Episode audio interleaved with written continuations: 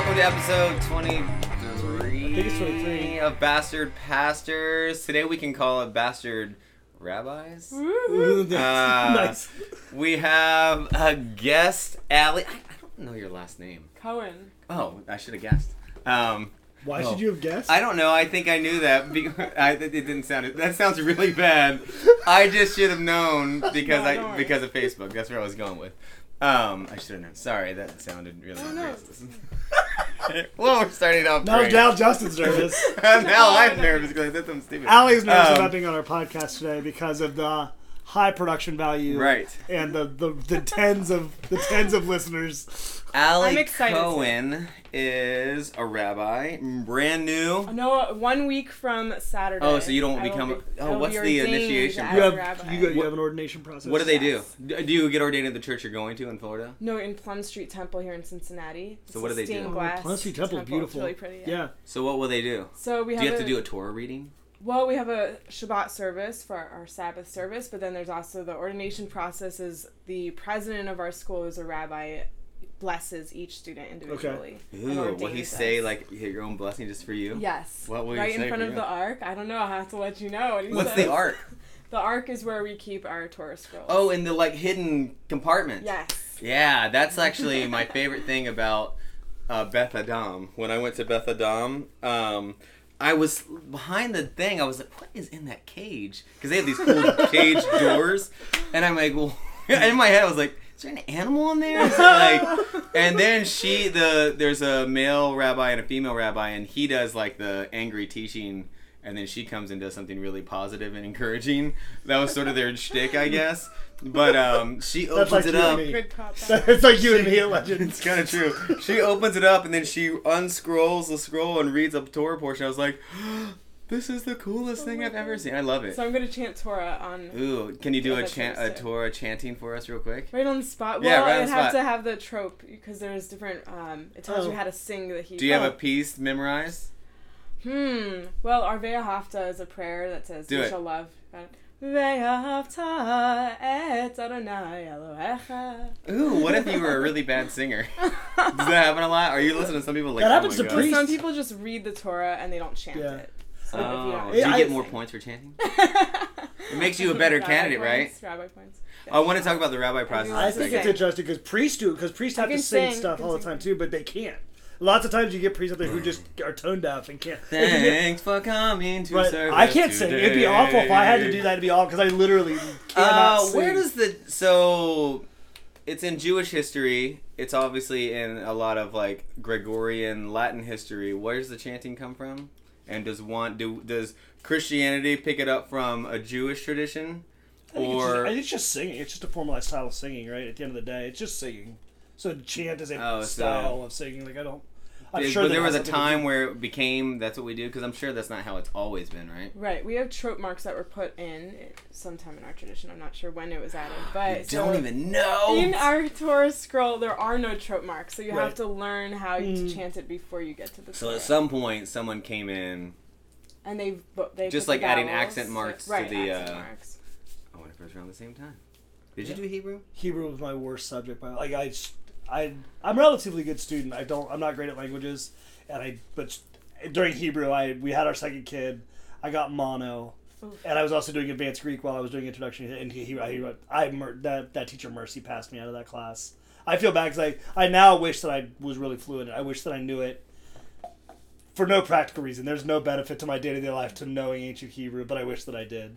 Do you do ancient and modern Hebrew, or So we have to learn ancient? biblical Hebrew um, for studying, and then we also learn modern Hebrew. Our Oh, first really? year of rabbinical school is spent in Israel. Right. Oh, awesome. So we learn modern. Did you Hebrew love. Israel? I loved Israel. Oh, we could talk about Israel forever too. Where'd you stay at? Hold on, I just had a thought real quick.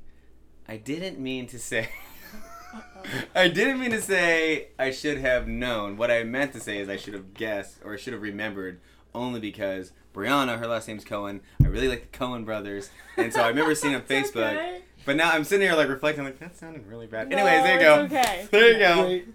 When you Sorry. get ordained, do you ever get ordained to a particular branch of Judaism in general, or do you get ordained to your local synagogue or so temple? Or... my seminary is for Reform Judaism. Okay. So there are many different denominations of Judaism, just Right. like in Christianity. And so the three, I would say, the three main branches of Judaism in America are Orthodox, con- Conservative, and Reform. Okay. So we're I'm Reform, and we call it Reform without the ed because we're always reforming and we look at Judaism through a modern lens. So Yeah. we're evolving with the times. Ooh, so what is? What do you mean by modern lens though? Like so, So or give me an example. Yeah, sure. So in Orthodox Judaism, they would it's all about how you interpret our tr- textual tradition, really. Right, So in Orthodox Judaism, they look at the Torah more literally. right. And- that, those are the ones that like uh, a female would not shake hands with you, sort of deal, right? Um, right. They well, they don't allow women to be rabbis in Orthodox. Right. I know, but like, do you But know? also- Do you know Susan who comes to Red Tree? Uh, short lady. She's like, uh, very into. She's into her Judaism, but uh, she's not Orthodox. But her whatever she is, she's somewhere in the middle. But her daughter is like extreme, and her daughter won't shake hands. Won't Oh wow! like right. like Because uh, a lot of because they are more modest, and Right. so they reserve that type of personal touch for their husbands if they're married. yeah. Or, but so then um, in Orthodox Judaism, they would really interpret the Torah as literal, Mhm. and they're observe they really observe the rituals in a more literal way. And in Reform Judaism, we look at the Torah through a modern lens. So we're always um, in light of modernity, really. right. So I'm trying to give an example. Let's see. So for example, on Shabbat, our Sabbath, the Orthodox they won't drive to Right. the synagogue Right. um, because they say you're supposed to rest on Shabbat. So driving is a form of work. We don't drive. Okay. so we say, well, it's kind of hard to get to the synagogue sometimes without driving, so we'll drive. And we're, you know, for us, it's more about Shabbat is our time to be with family, to Right.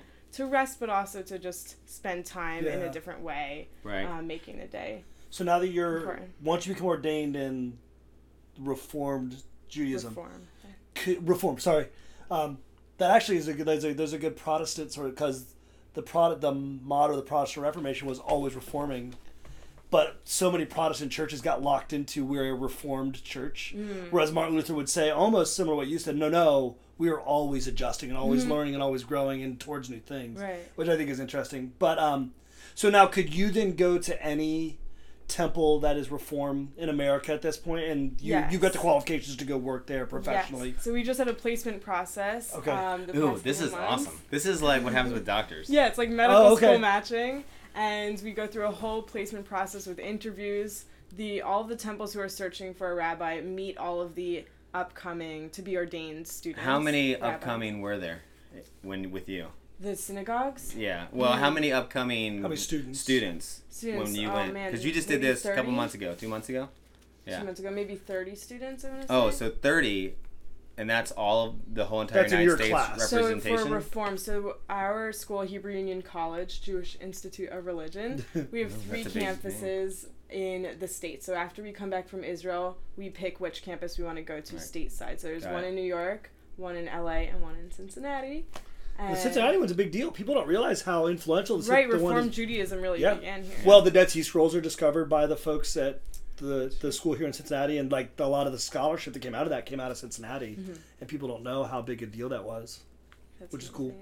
yeah. um, so then, yeah, keep going because I love this process. So then we go, we pick out which temples we want to apply to, and we send them our materials first. Then they say whether they want to give us an interview when we go. To All right, how many did you send I your info to? um, interviewed. I got all of my interviews, so I had eight. Ooh, and all and eight said yes. Yes. So then Wow. I interviewed with eight. It was in Los Angeles. We met them there, and How many um, female rabbis are there in the Reformed Church? A lot or not a lot? Yeah, now it's about 50-50. Oh, cool. So That's cool. so I had eight, and then I had four callbacks. So I flew to. So four places. people were like, no. no. You can be like, I hate Don't them now. no, no. So then after that, I actually had two offers, and I had to choose which synagogue. awesome. So I'm going to Congregation B'nai Israel in Boca Raton, Florida, Yeah, and it's like, I uh, Florida. well, your choices were Florida and Arizona, right? Arizona. Um, yeah, and it's like they all call. It's just like medical school at eleven o'clock on a Saturday. You're getting your calls. Oh wow! So you got one call, and what did you say? Like, no, hold on a sec, week. and someone's beeping in. Yeah, it's it's during the week, the same time you have to wait, and you're sitting by the phone. I was like sweating, Oh like my oh gosh. my god, and then stress eating. Yeah.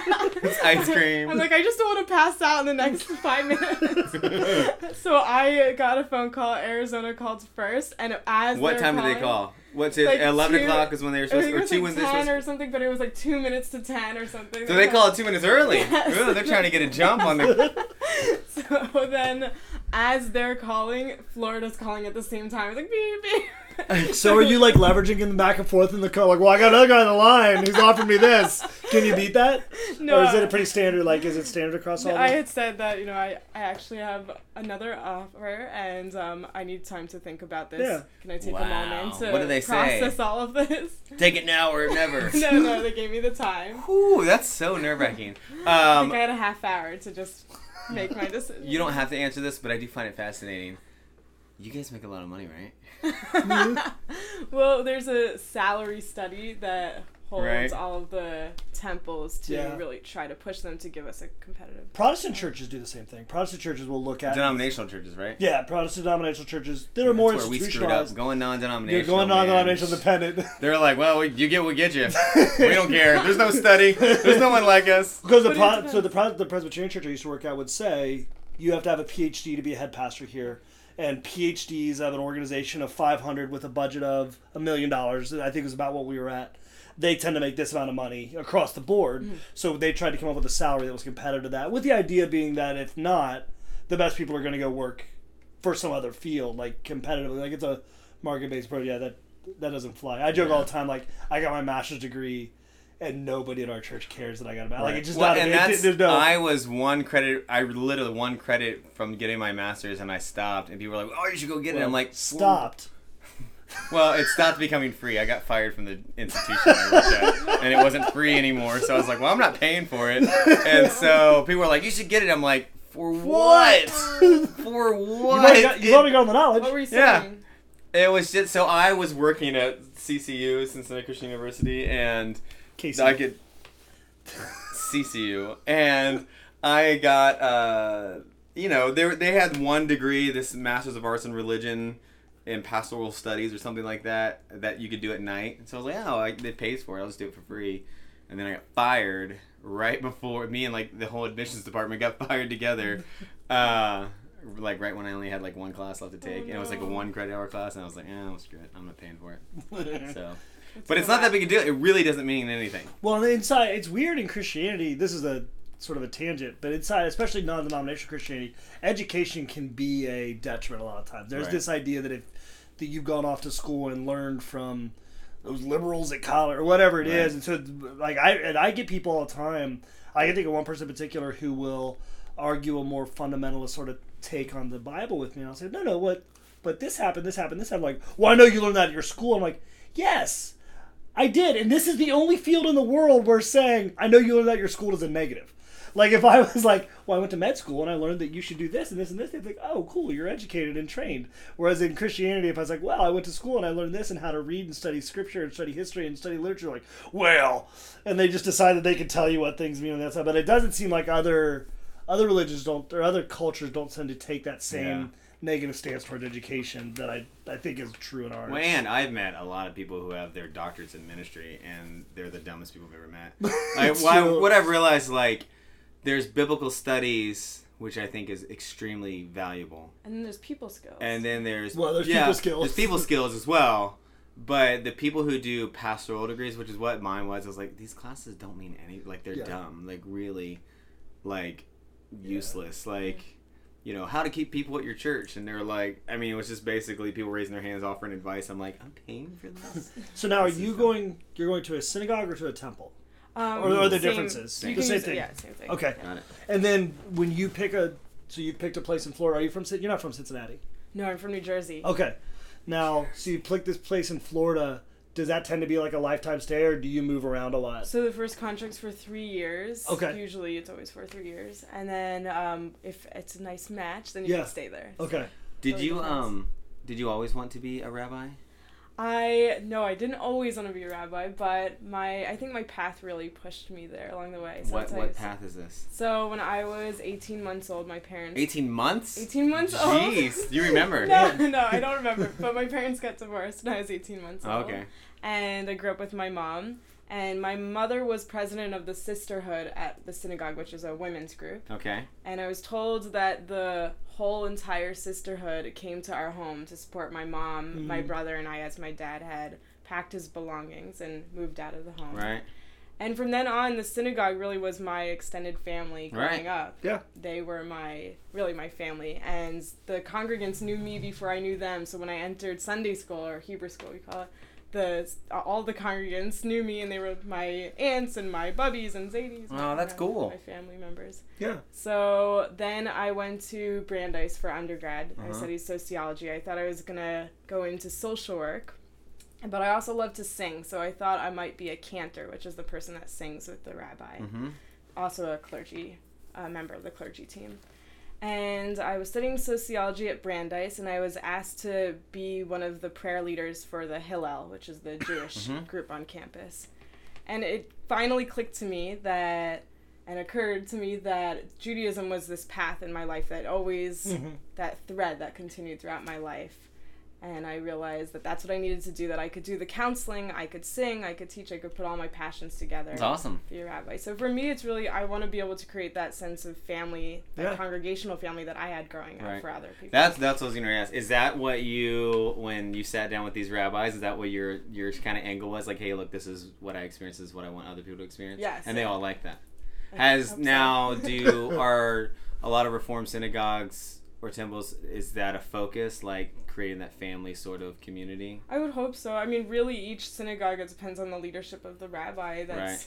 really driving the Yeah. synagogue. But that's what I would hope. I wanted to. I want my congregation to feel that they have a place to be, that they mm-hmm. have a home. So then you're going to be second in command. Is that sort of how that works? I was. I'm actually gonna be. I wouldn't say we're all gonna be a team, but I'm gonna be the assistant rabbi. There's gonna be an associate as well, Oh, so the associate is like a little high, A little higher, higher. and then a senior rabbi. now. What will you do? Is it what's your assistant rabbi responsibilities? So my abilities will really span the whole congregation. So I'll be the synagogue has 800 Oh, wow. congregants, and they also have a preschool of about 400 students. Oh my Wow. gosh, It's 400? really big, yeah. Is it 400 specifically Jewish students? No. Okay. So actually, the that's a great you know great point to bring up because I guess one of the ideas is could we bring some of those preschoolers or Yeah. those families into the congregation? And also in Reform Judaism, a lot of our families are interfaith families. We're very Okay. open, Right. very inclusive to Mm. everyone. So.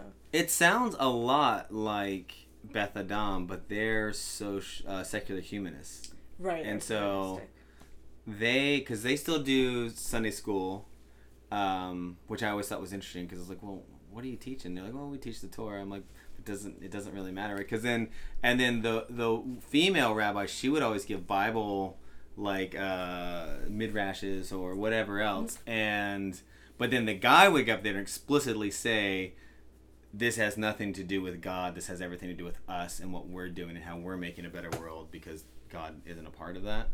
Um, so I was always like, man, what a weird mixed message. Right, humanists is very different because they don't necessarily view God in the same Right. way as Reformed. does, Yeah. Right. um, interesting.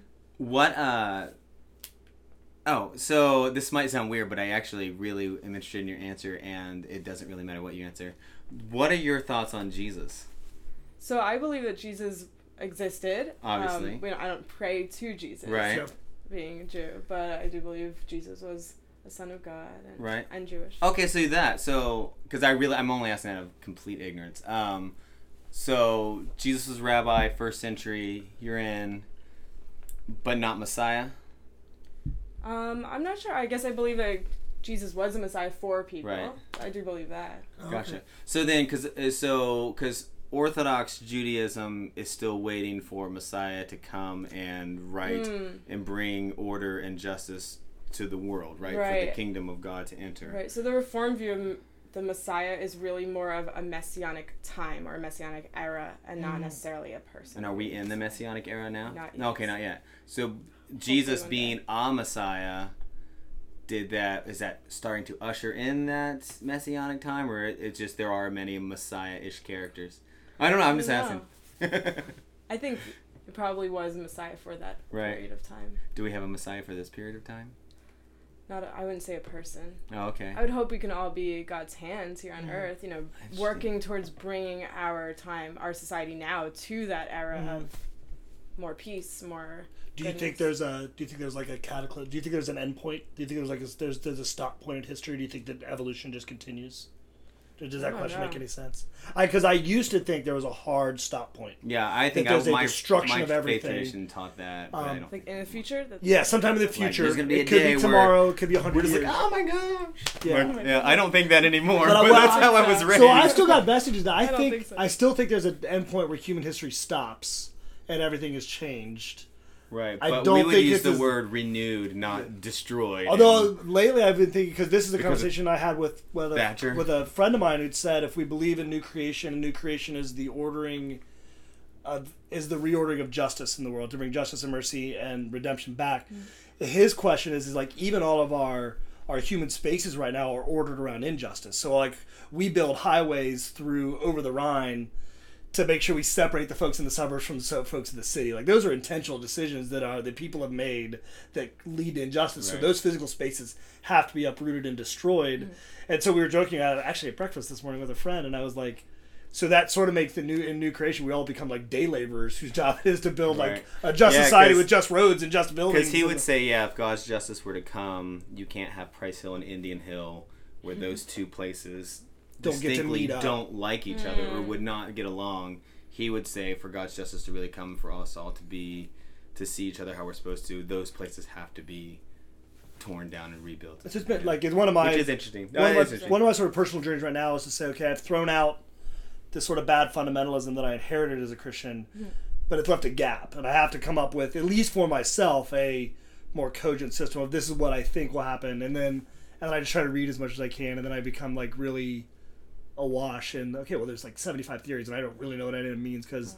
I gotta make sure my kids get to soccer practice. Like that's, but I, but I think that goes with what you were talking about a few minutes ago. With I can be the hands and feet of God and making sure my kids get to soccer practice is actually probably the most important theological thing I do. Is even and even more than that in Judaism we have a phrase called tikkun olam repairing the world so we're very social action focused Yeah. and Right. um, how can we be I guess God's vessels here on on earth All right, question then. Uh, what are your thoughts on like, or what, Reform Judaism on like modern day Israel? Like, is it, um, hey that that geographical place is important and we still need to go and like nationalist sort of deal, or you're like, hey, you know what? What's going on there is what's going on there. It has nothing to do with here. Or I mean, I don't. I'm only asking because I really Yep. I've heard so many like Susan would be like those Palestinians need to get out of there because they're all evil, horrible people, and the Jews need that land. Where then I've met Caleb, who's a Jewish, and he would say the exact opposite.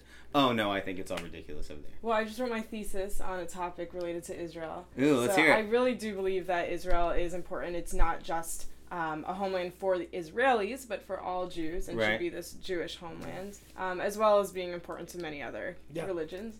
And so I wrote my thesis on Women of the Wall. Women, Women Mm. of the Wall is an organization. It's a prayer group that they are a multi-denominational prayer group, and they're striving to pray at the Western Wall But they're not or allowed. the Wailing Wall. Um, They have to stay over to the to the Wait, side, there's right? a well, the Western Wall is governed by the ultra orthodox. Mhm. ultra orthodox. The ultra orthodox, yes. And so the women are trying to pray out loud and with a Torah scroll. They want to pray with their Because we were there, shawls. yeah, and all the girls in our group were like, "What do you mean I can't go where the guys can go?" Like, Sorry, guys, we get to go. You stay over here. Well, that's it, so it's divided. The men have about three quarters of Yes. the wall, and the women have a quarter. And but which is traditional for for Orthodox Judaism, the men and women pray separately Mhm. with a divider. right. um, so they keep their focus on God, on prayer. But the women who want to go and pray, who are Reform or Conservative or even Modern Orthodox, and want to be able to wear their prayer shawls, those rituals aren't um, aren't allowed in ultra Orthodox Judaism. So many times they're detained or even arrested Oh, wow. for wearing a prayer shawl or singing out loud or Mhm. trying to pray. They haven't been able to get a Torah scroll into the area Mm. because in ultra Orthodoxy they believe that only the men can Read read, the the Torah. Torah, right? Interesting. So I interned with them during my year in Israel, and it, Wow. it was the Did only you time get detained? I did not get detained, but it was the first time and only time my mom told me she would be proud of me if I got arrested. Got arrested. That's awesome. So, That's but awesome. Actually, yesterday, May 10th was yesterday, right? hmm So in 2013, I it was my last month there in Israel before I finished my year in Israel, and for rabbinical school, and I had been interning with the group the whole year, and they wouldn't let me wear my prayer shawl because they said if I was to be detained, I could have my student visa taken away. Oh, So I would I was a blogger for the for the group. Wow. And so the last month they let me wear my prayer shawl and they let me lead the service as Oh. well. And that day, 3,000 ultra Orthodox men and women came to protest against Women of the Wall. mm. And there were about 300 of Women of the Wall, um, women and men praying with us. And it was the first time that the police made a human barricade to protect us so we could pray in peace. Oh wow. I will never forget. I had a fight or flight moment. Yeah. I, I knew that I had a That's purpose. I had to lead the service, but I was so scared. There was they were throwing coffee and chairs at us and rocks, and they were whistling to drown out our voices in prayer. So Did it people here don't you- understand how tense everything is there because they, there's this sort of idea that there's Palestinians and there's Jews. right? And not But realizing that even the There's Jews are gigantic, fighting. div- and the, and the Palestinians are fighting each other. Like there's gigantic divisions inside each group, which makes any sort of progress really difficult because you, you can't get everybody on board. Right. So the struggle isn't just for um, Yeah, equality with gender, but also with pluralism, religious pluralism, Yeah. with allowing other liberal streams of Judaism to have equal rights there in Israel, which is Right. something we're in America we're good at. But Yeah, I was amazed at not even just Palestinian and Judaism. All we- every time we went to a different place, I'm like, okay, now who owns this place? Who is like? There were so many, even within Christendom, so many divisions and people. Although I did even at feel church, Yeah. a cheesy, like connection to the land. Like while I was there, I was like praying, like God, I know you're probably laughing at me.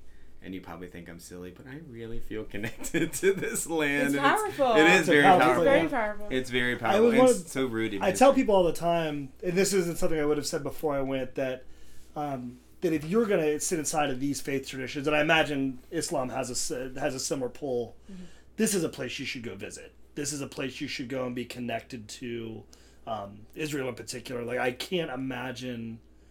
I can't imagine being a Christian anymore without having been connected to the land, like having gone there and seen. The Islamic dudes, like Tel Aviv air, uh, the airport, that's where the end battle's gonna happen. Like the guy that's here, and he's a really nice guy. And the Clifton Mosque, he's like, the end battle, it's all gonna happen right there where that airport is. And I'm like, really?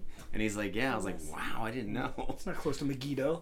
That's what he said. And I was like, uh, because I asked, I was like, will I be there? And he's like, nope. And I was like, okay. cool. And I was like, will you be there? He's like, maybe. Probably. I was like, okay, well, doesn't sound that bad then. I don't know. I won't be there. Good- good luck to you He's guys. like, you don't get to fight. I was like, okay. All right. I don't. You don't really want me fighting anyway. I'm not- Yeah. Um, do you guys do you believe in like heaven hell sort of deal? we believe in heaven.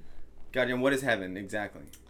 Wow. Well, we don't have a set notion of what Right, heaven what do you so- believe what exactly? I believe. Right now, Hmm. Ali is not representing all of Reform Judaism. Thank you. Only herself.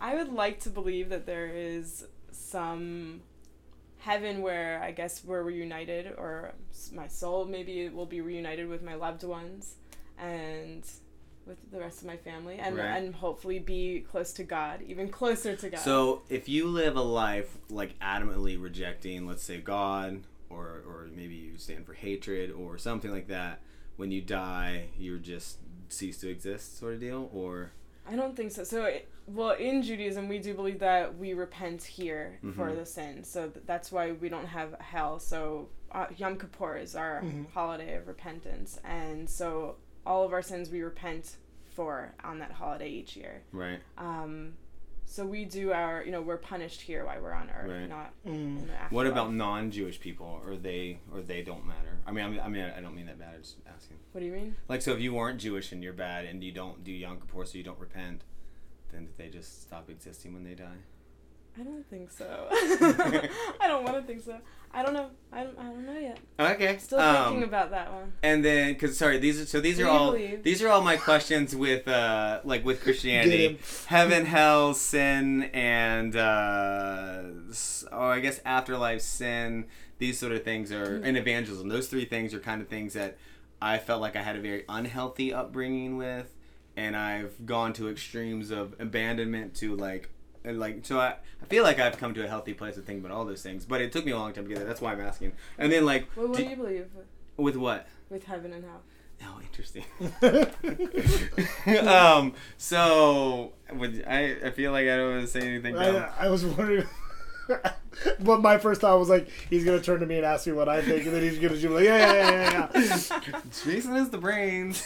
Uh, no, so we're really have, have bought into, and it's it's probably not newer for me than for Jason, but this idea or the the phrase like new creation that um, that God created the world and He created the world specifically, and it was very good.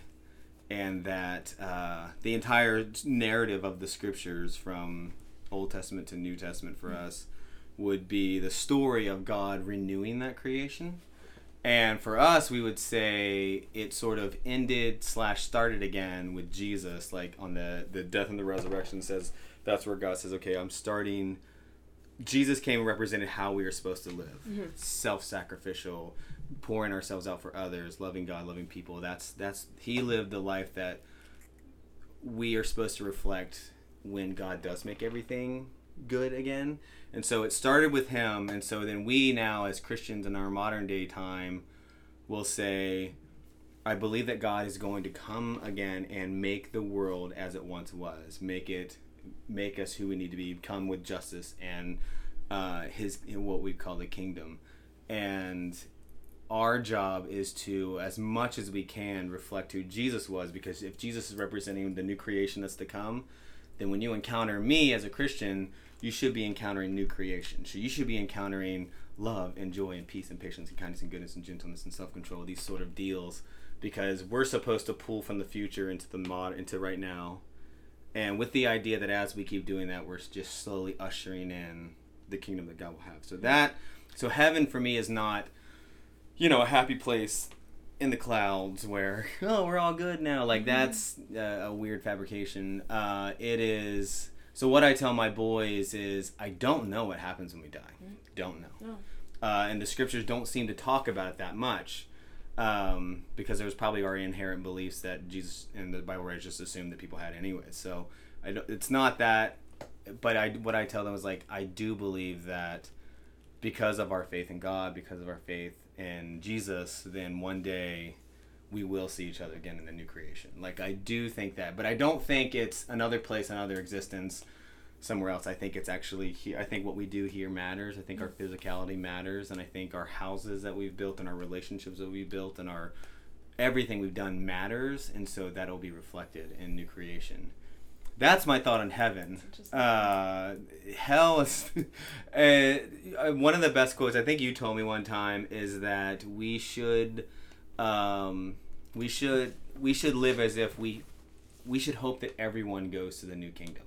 Like to live outside of that does seem like a wrong way to live. With I, if I start abandoning people to a hell or saying that well you're going to like because the the scriptures just really don't deal with that. That's not, you know, in the Old Testament they all go to Sheol. They all go down to Sheol into the pit, like everyone, the righteous and the unrighteous alike. Um, and the New Testament really doesn't. I don't feel like it's written to people who were going to hell because they that wasn't you know they were all the Jews, so they weren't going. So it, it just really isn't dealing with it. So in my world, I try not to deal with it. Um, but do I think that an adamant rejection of just life and other people uh, does end up in some sort of uh, I guess I would say a world without God, a world at all, and I don't know if that's void and nothingness. I don't know if that's chaos. I don't, I, I don't, I don't think it's like lakes of fire and pitchforks and demon horns. But is there an existence where God just isn't, and you go there? I don't know. Um, but I want to hope that that God redeems the world, like that God redeems all of creation, and so I just will live in that there. hope, and I don't need to spend my time on a fear that he wouldn't, or that you know, well, I don't think they're going, or something like that. I so, think that's part of our role as pastors too. how was that Rabbis. answer? Pretty good. Was that Okay. pretty good? Where would you now come in? And So I retort? think I think there's a very clear. we've never talked about things like Yeah. this. I This think is like the most theological we've ever gotten on our podcast. Usually it's like Dick and Bart jokes. Right, it's true. And like- right, it's true. Um, so I think there's a. I think there's. I would add a stage to yours. I think there's there's death. Eventually, there's new creation. There's an intervening time period. So for Paul the apostle, that so right, right now we're running like 2,100 years of intervening time period. What happened to him? Is he asleep? Um, I tend to think there's a disembodied like soul, like what probably cartoonishly gets referred to as heaven, where there's a place where souls are. with- I think what Jesus like, calls eat- paradise. Eating fruit in the green room. Yeah, Just hanging out, hey, hanging out, guys. Like, uh, if it was like a, I think, I think actually when Jesus says to the thief on the cross, "You'll be today, you'll be with me in paradise." I think that this is a disembodied state while we wait for the new creation to come, whenever it comes. Um, and then I think this idea of new creation and heaven and earth coming together in the future in a physical way is what I think is the uh, the ultimate goal. The hell thing is a little more nuanced and difficult because I think it probably talks about. I think it talks about the New Testament talks about it more than Justin thinks it does but I don't think it gives lots of specifics. And so I really like C.S. Lewis's thought that that when we sin, and especially when we purposely sin, we dehumanize ourselves. We we break what we were created for, and so we become less and less human. Sin is unnatural, and mm. so it's it's Lewis's gray town. We just go farther and farther away from God. And my guess is there's a point of either Right. annihilation, and then I, but then you meet people that are just so damn miserable all the time. They're like, oh, you're already Right. you're already in hell. You're already lonely and scared and angry and those kind of things. And and the path back from that is open and wide and clear, but you have to turn around. Like you have to. And my guess is it's one step. Have you read The Great Divorce? Mm-mm. It's pretty good, and that's his theory. Is like there, it's in death, and everyone's in this town. Everyone's just building the new house, and they, the town goes on forever because people just keep wanting more. And there's a bus that takes you to the next town, but most people are just living in the mundane, and they're not. Choo- it's a narrative. It's not obviously, but and they're not choosing to go on the bus. But it's it's pretty interesting. But I always wrestle with. I've got my first encounter with Christianity was in sixth grade. So sixth grade was probably 1990 for me. There was like one of the, like like the Reader's Digest magazines they passed around to school was like, "Is the year 2000 the end of time?" It had this big picture of like it was like a heavy metal album cover, like with a giant demon with big wings over cities and flames. I'm like, "The hell is this?" and I'm like, "My parents didn't tell me anything about this." And I'm reading, I'm like, well, "Shit, this is. T- I'm totally gonna get left behind."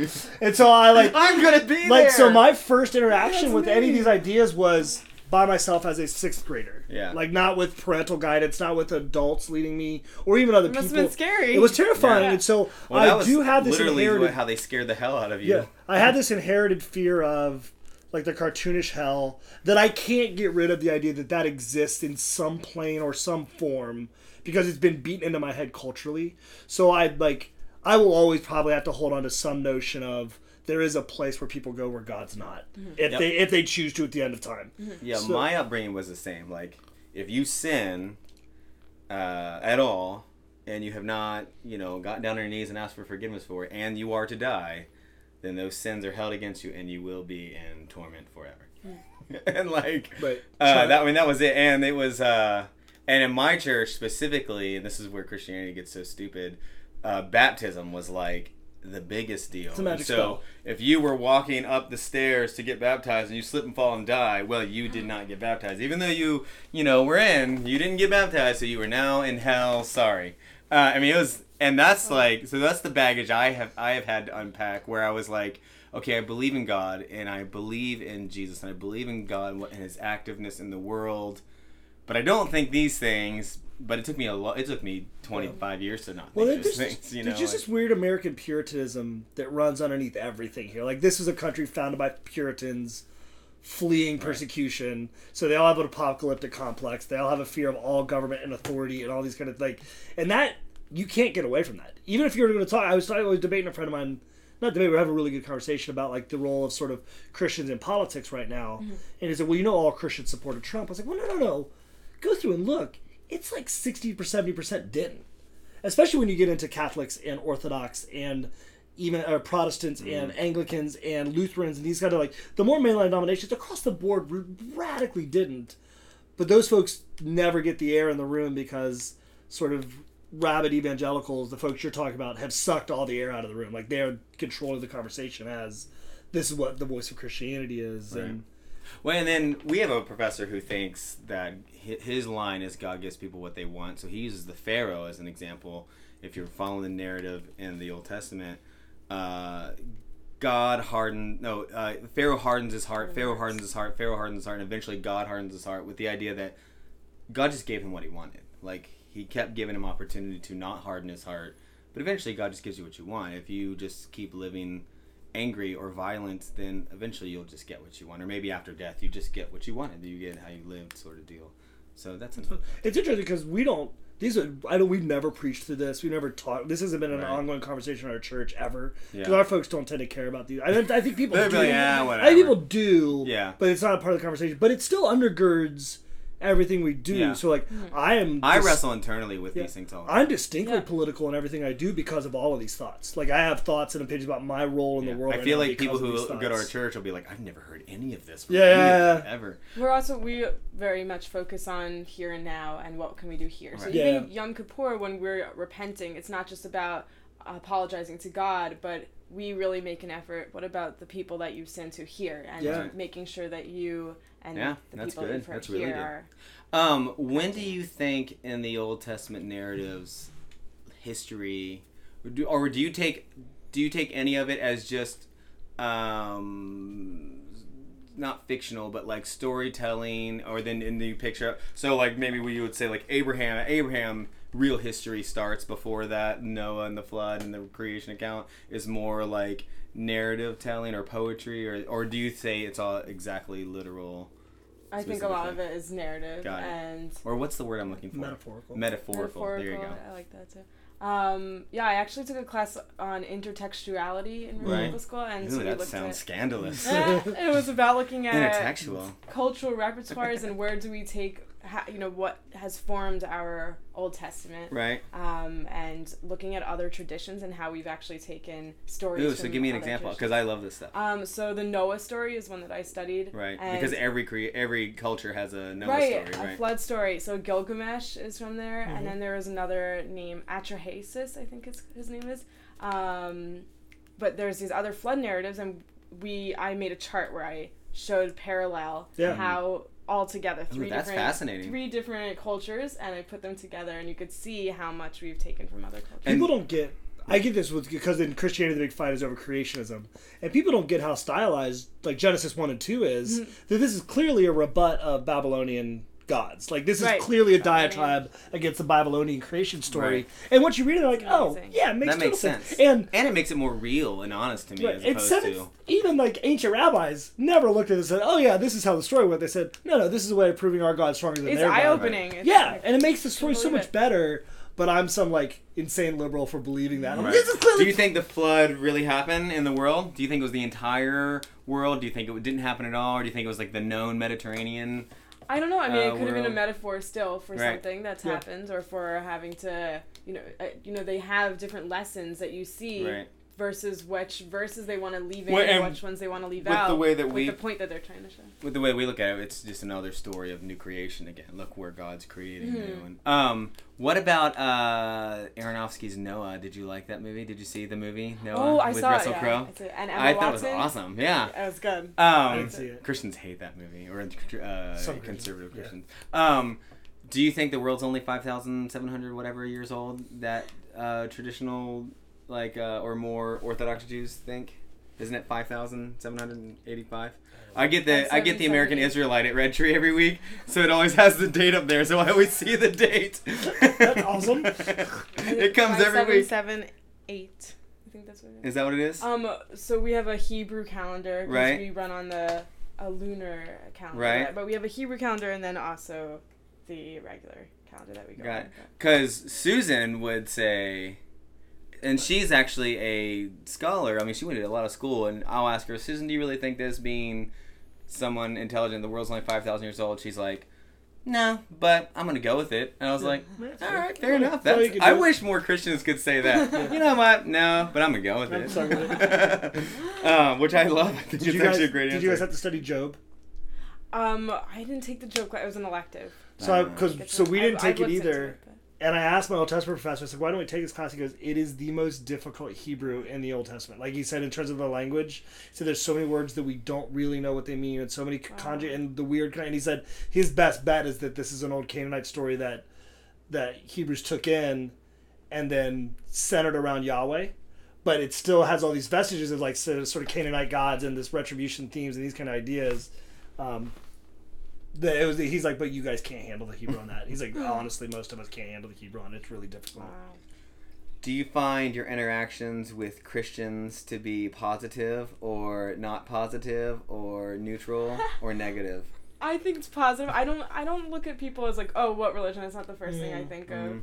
See, I'd like I to just because I like I, for who I'm they fascinated by it, and I, it makes them more intriguing to me. But if you look at even at Red Tree, Right? we have a group of friends. People. I mean, that's something I think about. But I would say, but Yeah. it's, I, I, think feel like each it person has brings their depth own. and interesting thoughts. eh, Well, and it's people. becomes even if you- they're atheists. it's become I'm like, so "Oh, that's fine." polarized. I'm afraid to talk about being a Christian in a lot of circles because I know that so many people have negative experiences with right? Because they think like Donald Trump. yeah, or Well, what, same with what- Jews and nowadays. Yeah, you're Are they someone going to be anti-Semitic? You know, Yeah. that's the thing. Yeah, it's true. And so it's one of those like I appreciate, and I think Justin does a nice job of this. Justin could just always ask honest questions for people, and nobody ever assumes there's any motive underneath them. Mhm. And so it means that people get to have good conversations, or Right. just honest conversations about, oh, what do you Right. practice, what do you believe, and those kind of things. You would never walk into many circles like, oh, tell me what you believe about heaven and hell. Like that wouldn't happen. but we just did and had a good conversation It was with fun. three similar beliefs, like the similarities and differences. But there's in the world today, those kind of conversations aren't possible anymore, It's sad. or you have to be wary of them. Right, right. Have you- Definitely conversations like this with interfaith relations enrich my life. Have you um traced your heritage ever to see how far back? Yes, Your my Judaism family's goes? from Russia, Okay. and actually, my great great grandfather was a cantor. So it's in my blood that That's fun. being a singer or a Really? worship leader. Like Reb Tevye. They were the Russian Jews in uh in Fiddler on the Roof. Tradition. Yes, I love Fiddler on the Roof. It's like Me my too. favorite. I I, it. in uh, Sunday school, we used to watch it like at, at church Oh, really? to show like some traditional Judaism. I love it. Anyways, um, well, do you have any questions for us? Hmm.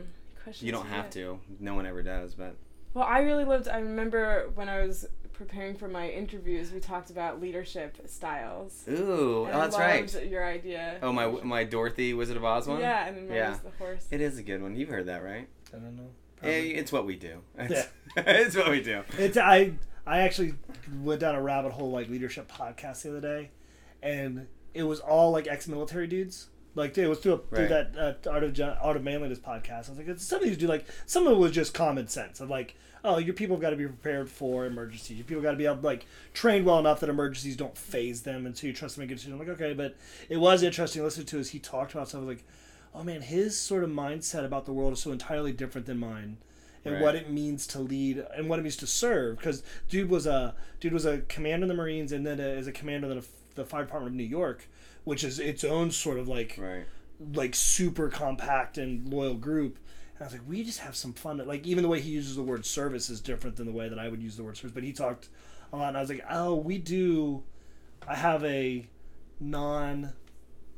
I don't know what to say about what I think about leadership. I just know that I have ideas, and I don't know always what to do with them. We don't articulate them all the time. Well, and I don't know if it's jumped into the rabbinical world, but it definitely has in the church world. It's like this trend of leadership books that it's all about how to be this type A leader who, you know, motivates people and gets them to go and like basically almost like a military leader. Yeah, yeah. And we've Or adamantly reject that Yeah. style.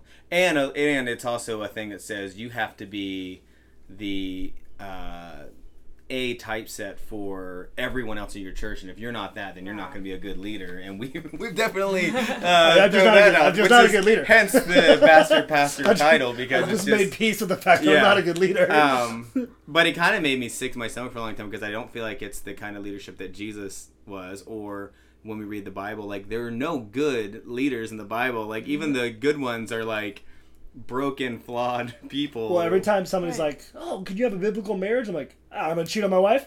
yeah. Like, I'm gonna cheat on my like wife. Jacob, it'd be, Jacob it'd be a had terrible a- dad. Like that's, Jacob that's had like so many wives, and they all have sex with so many people. I'm like, yeah, is I'm reading what we want? David. I'm reading David's story right now. Like everything, he just He like, oh, you want?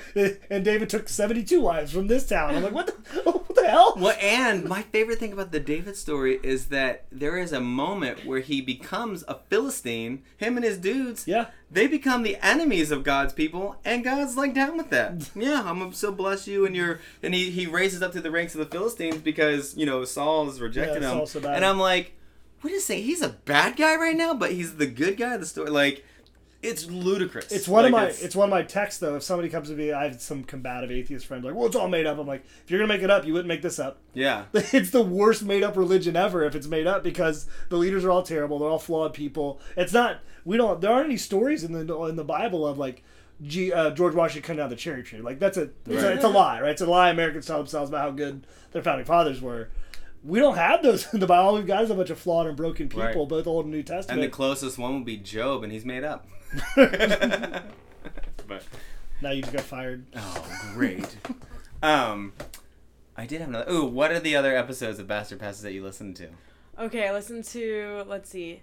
Um, I can't remember her name. She has an accent. She was a Oh, Mandy. Mandy, She's Australian, mate. Australian. Yeah. Yes, That was good. I listened Wrong. to her. It kind of goes British. Ju- oh just- man, Justin had- Women, women pastors unite. I'm trying to work on my Boston accent, and I can't do it. I'm really It's gonna trying sound real Australian. is what he said.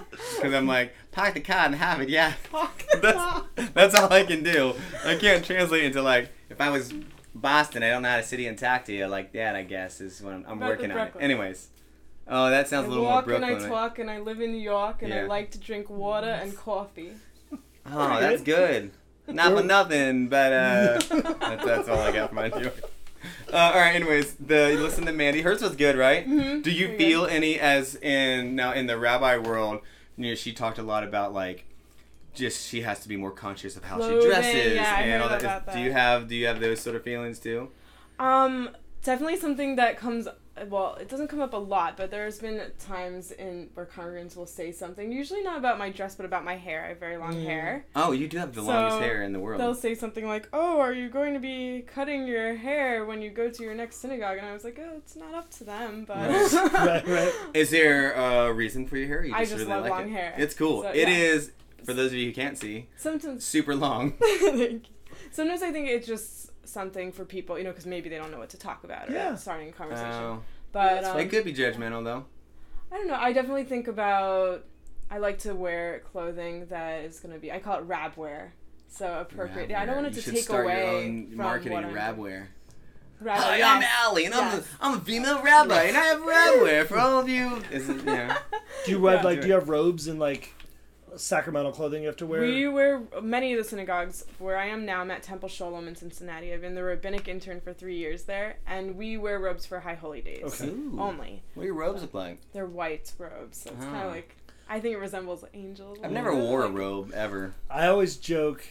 The, the three times I've been to Jerusalem and walked around the old city, there's they sort of cater to Catholics and Orthodox like clothing stuff, and there's this beautiful robe that has this the Great Jerusalem cross on it, and I want it I so. laugh bad. every time. and I want so. to, but if, if I walked in, I'm like, of the big ones? yeah. If I Oh, walked into our church on a Sunday morning wearing that, it'd be over. The service would be over Um, we right went to the there. we went to the Church of the Holy, Holy Sepulchre, Sepulchre? and like in there that there was these Catholic priests with these giant beards, and they have these staffs and like these big black robes, and they're just sitting there been there. staring at you as you walk past. You may enter, you may stop, and I'm always like, you are the scariest person I in the want it, whole I want world. so much. I know. I'm like, now that would be cool to have that present because they just stand there gleaming at you, and you're like, I'm sorry for whatever I've done. We were at the we were at the I really Church like of the. Nativity. oh, maybe that's the one I was talking We were about. at the Nativity, and the, a Catholic group started singing a hymn while we're waiting to go down. Not to the Holy. Sepulchre, yeah, the Nativity. And uh, this this Orthodox priest came around the corner, like slamming that staff into the wood floor, like "Shut up!"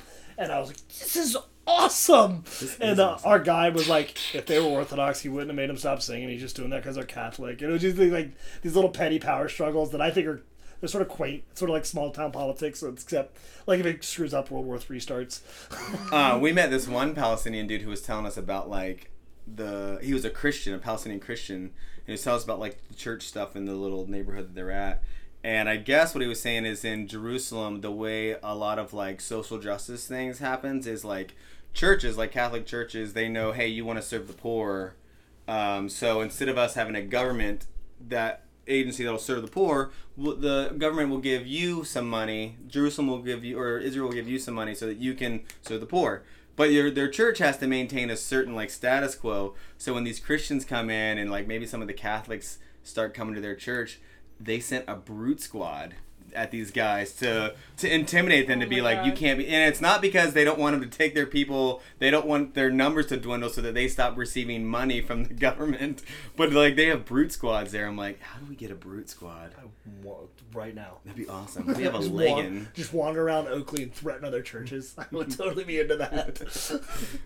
um oh what other ones you listen to Ma- mandy's any other one Mandy's um Ali was really nervous about you know You're we, you are the second first I guest like since to NT do- Wright I so just like to do my homework and pre- be prepared. there's not much homework to do There's not much homework to do here.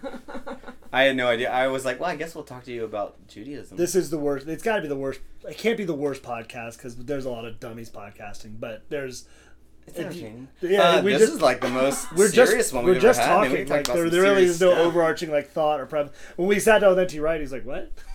He was like, "Is this it?" I'm like, yeah. "Yep." Was that not good enough? 'Cause, uh, tell some jokes. Uh, what? Uh, so what was the other trying one? to make it funny. Oh, I well, I was trying to. I was gonna make it funny with the cattle drive that I told you about. The, Oh. the leadership cell. That's right. Yeah. Uh, yeah. Should we tell you about it? Tell it. Okay, so every summer, my mom and I go on a cattle. drive. This is actually drive. pretty A awesome. cattle drive. Yes, like city, Like City city Slickers? slicker style, exactly. So we ride horses and we move cows. And this is what the speech you gave to the rabbis, right? when Well, they asked you about your leadership style. Yes, yes. This is this is a good this is good. This is a good story to have in your pocket. and so um, every summer we go on a cattle drive and when you're leading when you're moving cattle you move from the back and it's a lot of teamwork you have to herd the cattle to greener pastures to more water so when i went in for my year in israel in rabbinical school i missed the cattle drive with my mom so i was in israel and i was like let me find another place where i can go and work on a ranch for the, because i had a break just Mhm. one week off and I was matched with this farm, this ranch, Dromi Ranch in the Negev Desert, and they said there's horses and you're gonna help um, move animals. And I get there, and they're not cows, but they are sheep. Sheep. And I soon learned that you don't move sheep on From horseback, but by foot. so I'm like, oh my goodness, what am I? What have I gotten myself into? Do you lead sheep from the back still? From the front, From you're the right. So shepherd style, like Moses Right. and they really do use a rod or Yeah. a wooden stick and so here i am they're teaching me how to lead the sheep So would the sheep follow you? yeah the sheep follow you Because i didn't know Because where you i have was the going crook? but Because you have the staff, or they just follow no, you because they you're follow a you person. because you're in the front you're leading you're so you just blew up. them. You just blew up like two thirds of like crappy Christian devotional writing, which talk about how the sheep only follow the shepherd that knows because he knows their voice. wait like- so Nope, they just follow They just follow anyone. Oh, so much Christian devotion you just destroyed. so, so here I am leading the sheep. And so I began to think about with leadership, sometimes you have to lead from the back. You have Right. to be the one encouraging. Sometimes you have to be in the front, the visionary. You have to know where you're headed Right. in order to, well, hopefully you know where you're headed. and then, but for me, I really like to, my favorite place to lead is from the center, being with people. Yeah. And I think only then can you really know where you need to be. Do Right. you need to grab their hand and be right with them? Do you need to be the encourager, the leader? Boom! That's that's gold right there, man. Well, that's you can write a book. That's The sheep that's and the the good. cows. That's the good. Like Exodus Deuteronomy teaching, right? Is that the center of God, the God is always at the center of the camp. Mm, right. Right, the camp all Tabernacle God, style, Tabernacle is right. always in the center because God's present in the center. And some guys are up front, some guys are in back, but it's all radiating from this one central Right. presence. that was my Boom. tour It portion is good. for my bat mitzvah. There you go. It is a good one. I feel like I bet they were like, "Wow, good answer." You know, most people just say, "I don't know." What, what do most people What? say? Uh, just you know, tell people what they ought to hear and they listen. That's your leadership speech. Tell people what they ought to hear and they listen. It's always country people too. I have you noticed that anytime I'm if like, you want to be disparaging, if I'm into country every voice. time like when I'm like preaching or anytime else, if I want to like make fun of something, I drop into country voice. Well, but to be fair, where I'm from, the country people, we're all the dumb people. Where are you from? Virginia. Virginia. So, uh, but here I guess like there's a lot of Kentucky people, and that doesn't make as much Well, sense. I can make that joke. I make that joke all day. Or when I do Monty's voice, he is like overly country. Hey y'all, how's it going? That's my Monty. He used to be. I think he used to have a more, a more Yeah, Candace has draw. I think knocked the country out of him a little bit. that out of him. But, Oh my goodness. um, so you leave for Florida in Three weeks. three weeks. Are you nervous? I'm gonna Um, miss it. A little nervous. I'm more sad. I didn't. I mean, I didn't expect to be this sad. It's such a bittersweet time. And you sort of made some friends here at the end. Here. I'm leaving a temple family. I'm leaving leaving a coffee tree family. Yeah, she just- uh there was like a whole we see a movie every Thursday night. Um, which you can check out our other podcast. I was gonna say, have you been? have you been on the other podcast as uh, well? Not Um, I can't even one. think of the name of our podcast. Um, Tell Brett, Brett, um, movie guys, Cinema guys. yeah, he's, Brad- Brad he doesn't gonna listen be to this. He doesn't listen to Brad's this. Cinema guys. Um, but uh, You could be now. You could then you could pay. You're on two podcasts. two podcasts. Um, oh, you a could podcast. see we haven't done Guardians of the Galaxy Volume Two yet. Mm. We did a Guardians of the Galaxy One last week, right before we went to go see Guardians of the Galaxy Two. So now we're gonna do Guardians of the Galaxy Two. And you went and saw it, and you had not Right. seen the first one. Right. And So s- I she don't know- went I don't know not all seeing their the first one, went and see it. You know my favorite Guardians of the Galaxy story from the first one. And the first one, Drax, the muscle bound guy. Mhm. At one point, he refers to I forget her name, the female character Zo- Zora, Zora, Zo- as Gamora, the as the green Gamora. whore. the Green Whore. And uh, so Christmas Day, we're at Kim's grandmother, my wife's grandmother's house, and we watched the movie, and it's like quasi inappropriate, sort of with like your grandmother, right? It's not jokes, but it's not too bad. But then we get done, and Kim's like, "All right, boys, time for bed." And my, my youngest looks at Kim and goes, "Quiet, you green whore!" And I died. it was the funniest thing I've ever seen. You give it like the Drax laugh to the ha ha. He called you whore. But like everybody laughed uncomfortably, like, "Oh, we don't know how to react to this," and I can't stand up. I'm laughing so hard. now you do have a pretty big gap in your pop culture knowledge. I do. Yeah. Uh-oh. Every time I make a reference at retro, you're like, uh, I haven't seen it. I don't Oh, know. man. So, are movies not your So- thing? No, I love movies, but I don't. I don't know. There's also It's there's a not- little generational gap too. There is a generational gap. What? How old are I guess. How old are you? Well, I tested into college two years early. Oh wow. How old are So you? I'm, I might be the youngest female rabbi. to Oh, be really?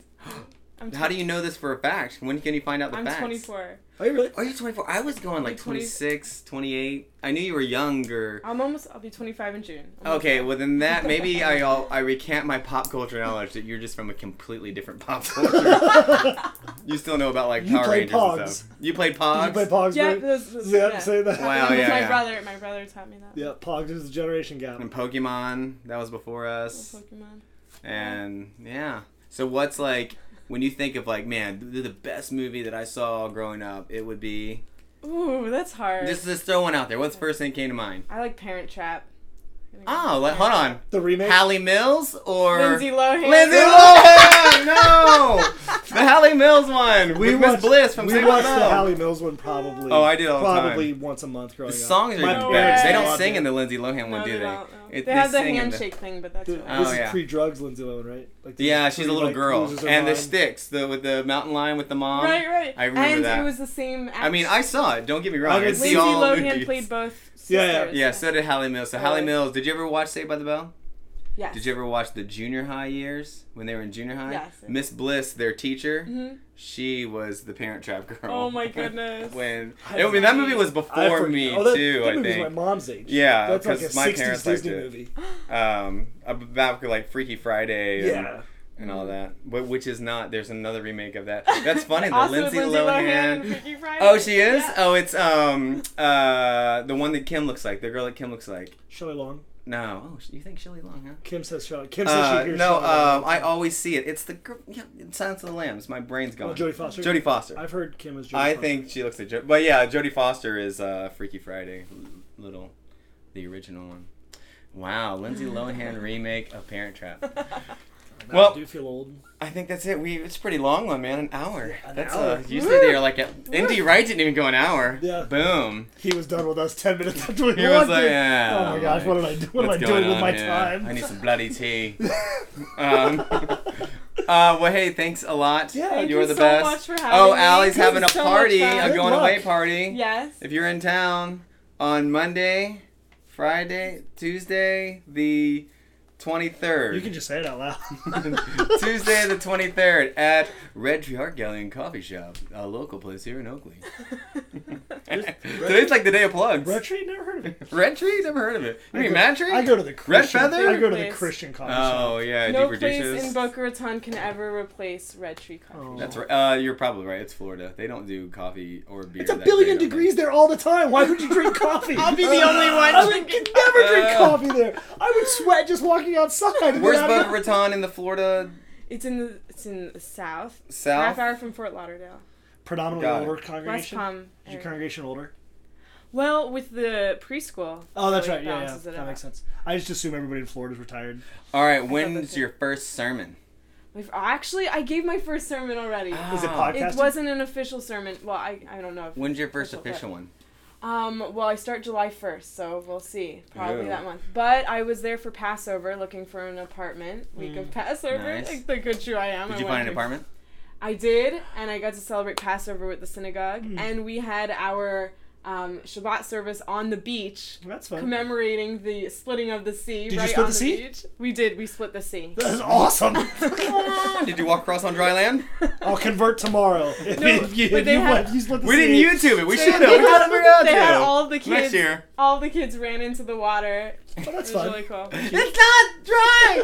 I thought it was being dry. I got my You phone. made them all the Egyptians in the story. They're stuck in the water. That's awesome.